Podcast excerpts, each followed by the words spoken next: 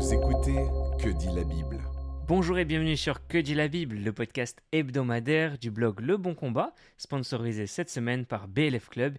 Ici Alex Lopez, l'éditeur de ce podcast. D'ailleurs, profitez du livre offert par BLF Club Car Dieu a tant aimé les musulmans de Jerry Trusdale, dans lequel vous retrouverez 33 récits miraculeux de vies qui ont été transformées.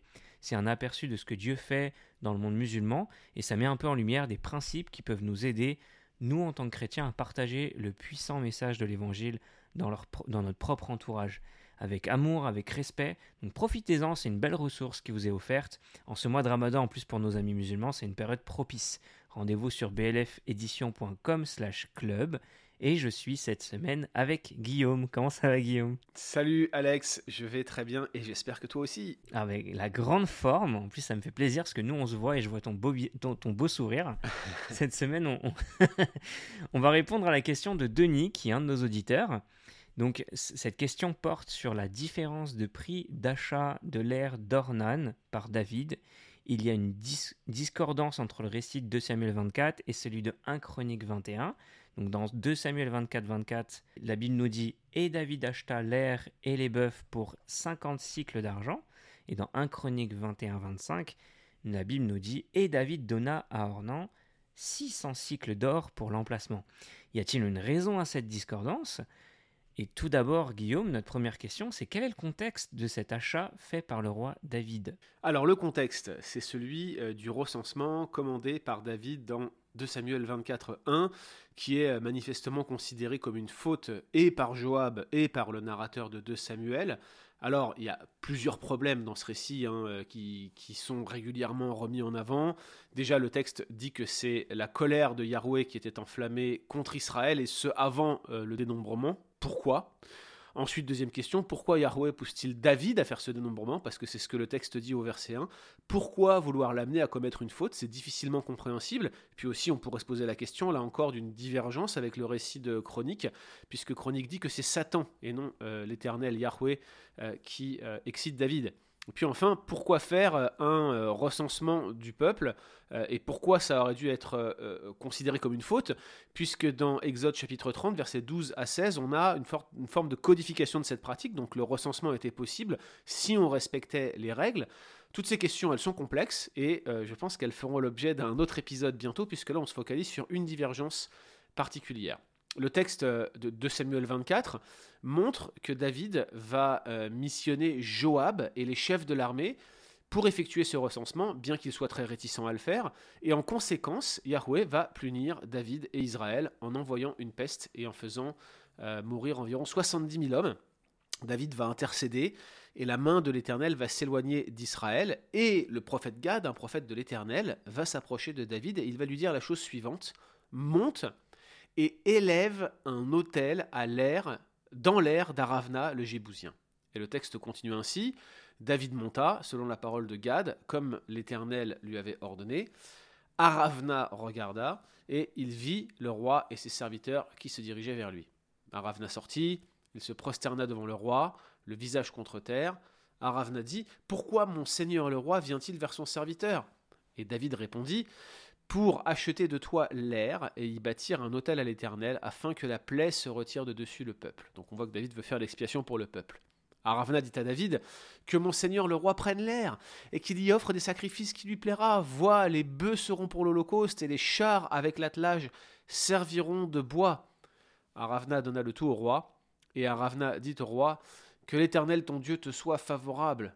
Mais le roi dit à Aravna non, je veux l'acheter de toi à prix d'argent et je n'offrirai point à l'Éternel mon Dieu des holocaustes qui ne me coûtent rien. Et David acheta l'air et les bœufs pour cinquante cycles d'argent. David bâtit là un hôtel à l'Éternel, et il offrit des holocaustes et des sacrifices d'action de grâce. Alors l'Éternel fut apaisé envers le pays, et la plaie se retira d'Israël. C'est donc sur la fin de ce texte que se situe la divergence dont parle notre auditeur. Le texte de Samuel dit que David a payé l'air et les bœufs pour 50 cycles, c'est probablement 600 grammes d'argent selon euh, la semeur. Tandis que 1 Chronique 21-25 dit que David a payé 600 cycles d'or pour l'emplacement. Et quelles sont donc les explications relatives à cette divergence euh, relevée par Denis? Une première remarque, c'est que ce n'est pas la seule divergence qui existe dans ce texte. Il y en a également une autre euh, qui se porte sur le nombre d'Israélites qui sont recensés. Le récit de Samuel semble arrondir les chiffres et il y a une indication en 1 Chronique 27-23 qui suggère que de toute façon, les chiffres des différents recensements mentionnés dans Chronique et qui sont attribués à David ne sont pas basés sur les archives royales. Il semble que Chronique dépende d'une autre source que celle de Samuel, peut-être et même probablement d'une source orale qui aurait euh, retransmis un arrondi de ces chiffres. D'autre part, tous ces chiffres paraissent trop élevés, tous les commentateurs le notent, et il est possible que le terme Elep, c'est le terme qui est traduit par mille dans euh, la Bible hébraïque, eh bien, ça désigne plutôt ici un corps militaire, une sorte de cohorte dont le nombre ne nous serait pas connu. Si ce chiffre-là est également arrondi, ce qui est possible, cela expliquerait les importantes différences entre les deux rapports, puis je rappelle qu'une erreur ou une succession d'erreurs de transmission de type copy-scribe, là, euh, eh bien, euh, elle est toujours possible, surtout dans l'énumération des nombres. C'est très spécifique en hébreu, c'est presque du mot à mot, et donc ça peut être source d'erreur. Revenons maintenant, si tu le veux, Alex, sur la divergence en ce qui concerne les montants et la nature du métal précieux. Euh, est-ce que c'est de l'argent ou est-ce que c'est de l'or? Là encore, une erreur de copiste est également possible. Quelqu'un qui aurait substitué argent pour or ou vice-versa. On peut aussi supputer que la nature du métal soit un ajout ultérieur d'un scribe, même si c'est beaucoup moins probable. Encore une fois, si l'on tient compte que L'auteur des chroniques ne dépendait pas d'une annale royale pour ce récit, ou qu'il rapportait une tradition orale, alors on peut supposer qu'il aurait récupéré une tradition qui soit aurait déjà subi des altérations, ou alors elle aurait été altérée ultérieurement après son ajout à chronique. J'ai tendance à toujours préférer cette deuxième option à cause de ma position sur l'inhérence J'avoue, c'est un raisonnement un peu fidéiste, mais ça va mieux en le disant, n'est-ce pas? On notera euh, également que, que, la négociation entre David et Aravna est, réminiscente, à mon avis attentionnellement, de, la fameuse négociation entre Abraham et Ephron en Genèse 23, au moment où Abraham rachète d'Ephron euh, le champ qui contient la caverne de Macpéla, dans lequel il va enterrer sa femme. Abraham va payer 400 cycles d'argent ce champ, et puisqu'Abraham a payé en cycles d'argent, il est possible qu'un scribe ultérieur, voyant l'harmonisation des deux récits, aurait substitué à argent et à or. C'est une faute scribale classique. Il n'y a aucun manuscrit qui peut défendre cette thèse, donc c'est possible, mais je ne crois pas que ça soit le cas, et je vais vous euh, le montrer dans quelques instants. À mon avis, l'explication se trouve ailleurs. Concernant la divergence du nombre de cycles, plusieurs remarques doivent être faites. Déjà, et c'est la première chose, le montant de chronique paraît assez réaliste, tandis que celui de Samuel paraît beaucoup trop bas. Pourquoi est-ce que je dis cela? Et eh d'abord parce qu'Abraham justement a payé le champ d'Ephron le Hétien 400 cycles d'argent. Or, on est plus de mille ans après euh, l'époque d'Abraham, et il semblerait qu'on aurait plutôt pensé à une inflation du prix du champ plutôt qu'à une déflation. Donc ça paraît pas très cohérent que David puisse payer pour un champ à peu près 12 fois moins le prix qu'Abraham l'aurait payé euh, longtemps auparavant. L'autre chose, c'est que le montant de 50 cycles est bien codifié dans Lévitique, Lévitique 27 très exactement, comme un montant de base pour estimer la valeur d'un champ pour le consacrer à Yahweh jusqu'au jubilé. Et apparemment, c'est ce que veut faire David. Il veut sanctifier ce champ pour l'Éternel. Or, dans Lévitique 27, l'idée, c'est qu'il y a un principe qui est de 50 cycles pour un homère de semences d'orge. C'est le principe d'évaluation. Il semble qu'on évaluait la surface du champ en quantité de semences qu'on pouvait y mettre.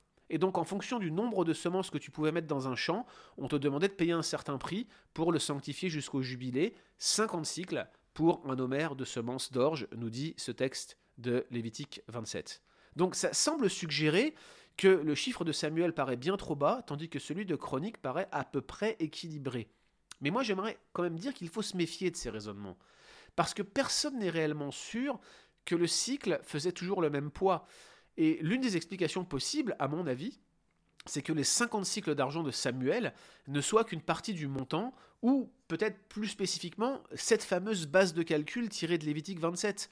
Et si c'est le cas, l'auteur voudrait souligner finalement que David s'est conformé à la loi et qu'il aurait payé la valeur du champ sur cette base, un petit peu comme s'il disait Regardez, David s'est conformé à la loi du Lévitique et il a payé le prix, la base du prix qu'il aurait fallu payer à raison de 50 cycles d'argent par Homère de semences, une loi qui peut-être était connue de tous. Vous avez également Rachi, euh, ce commentateur juif médiéval, qui euh, a une explication un peu similaire. Il explique que David a payé 50 cycles par tribu d'Israël, Et c'est possible parce que le but de David, c'était de représenter Israël et d'apaiser Dieu en faisant ce sacrifice.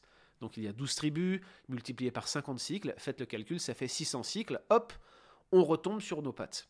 Mais l'explication qui me paraît la plus probable, eh c'est que 2 Samuel 24 relate en réalité l'achat par David des bœufs et de l'air de battage seulement, pas de l'entièreté du champ ou de la propriété. Le passage de 1 Chronique 21, à contrario, indique que David a payé 600 cycles d'or pour le lieu et non pas pour les bœufs et le champ. L'expression hébraïque, qui est traduite par le lieu, à mon avis, comprend bien plus que les bœufs ou l'air. En fait, Aravna devait posséder une grande portion de terre sur le mont Moria, qui s'avérait d'ailleurs précieuse pour David pour l'avenir, et elle était plus importante qu'une simple aire de battage, puisqu'on y a construit le temple. Il est d'ailleurs possible que cet achat dont il est question ici ait été effectué en deux temps l'air de battage et les bœufs immédiatement au moment de la destruction euh, par la peste via l'ange exterminateur. Hein. c'est ce qu'on voit en 2 Samuel 24, 16. Il s'était arrêté sur l'air de battage d'Aravna. Il semble que là, David ait racheté à ce moment précis uniquement l'air et les bœufs, et il n'a payé que 50 cycles. Et dans un deuxième temps, il va acheter l'ensemble de la propriété pour bâtir le temple de l'Éternel. Et là, à ce moment-là, il va débourser 600 cycles d'or. Cela paraît beaucoup plus cohérent et raisonnable et expliquerait comment une aussi grande parcelle de terre ait pu euh, donner euh, l'obligation à David de changer de métal pour payer. Il va passer de l'argent à l'or. Donc cette dernière option, à mon avis, me paraît être la meilleure. Tout d'abord parce qu'elle prend en compte que 2 Samuel et 1 Chronique ne dépendent pas de la même source et que Chronique s'appuie sur une tradition qu'il reconnaît indirectement comme non officielle. Ça expliquerait aussi la différence de prix et de métal, pas besoin de recourir à une erreur scribale. Et puis elle paraît refléter harmonieusement le choix des termes employés dans chaque texte, où on parle bien des bœufs et de l'air de battage dans Samuel et du lieu tout entier dans Chronique. Donc il s'agit bien d'une différence et d'une divergence apparente, mais ce n'est pas au final une véritable divergence, c'est juste une apparente contradiction. Merci beaucoup Guillaume. comment est-ce qu'il faut traiter les divergences de ce type quand on les rencontre dans la Bible? Je crois que les contradictions réelles, les vraies contradictions, ne sont pas aussi nombreuses que cela euh, dans la Bible, en tout cas pas aussi nombreuses que certains voudraient le dire. On a répondu à plus d'une dizaine d'entre elles, plusieurs dizaines d'entre elles même sur euh, que dit la Bible. Mais laissez-moi vous citer simplement ce que Herman Bavink dit de manière générale sur ce sujet des apparentes contradictions. Il dit que même pour celui qui se soumet à l'écriture avec une foi d'enfant, il reste bien des difficultés. Il n'est pas nécessaire de les dissimuler. Il y a dans l'écriture des croix qui ne peuvent être ignorées et dont certaines ne seront jamais résolues. Mais ces difficultés que l'écriture elle-même présente et qui semblent militer contre son inspiration n'ont pas été découvertes en ce siècle. Certaines ont toujours été observées, cependant Jésus et les apôtres, Athanase et Augustin, Thomas et Bonaventure, Luther et Calvin et tous les chrétiens de toutes les églises à travers les siècles ont confessé et reconnu l'Écriture comme étant la parole de Dieu. Celui qui veut attendre pour croire en l'Écriture que toutes les objections soient ôtées et toutes les contradictions soient résolues ne viendra jamais à la foi. Du reste, les objections et les difficultés se trouvent en toute forme de connaissance. À la nature, l'histoire, chaque science offre autant de crux, de croix, que la Sainte Écriture. Il existe des enantiophanes, ce sont des apparentes contradictions. Il en existe en foule dans chaque page du livre de la nature, dit Bavink, qui cependant abandonnera pour cette raison sa foi en la providence de Dieu. Naturellement, que ce soit dans la nature ou en ce qui concerne l'écriture, l'on peut se jeter dans les bras de l'agnosticisme ou du pessimisme, mais le désespoir est un salto mortal et un saut mortel, et cela est valable aussi dans le champ de la connaissance. Et avec l'incrédulité, les mystères de l'être ne diminuent pas, tandis que le trouble du cœur augmente.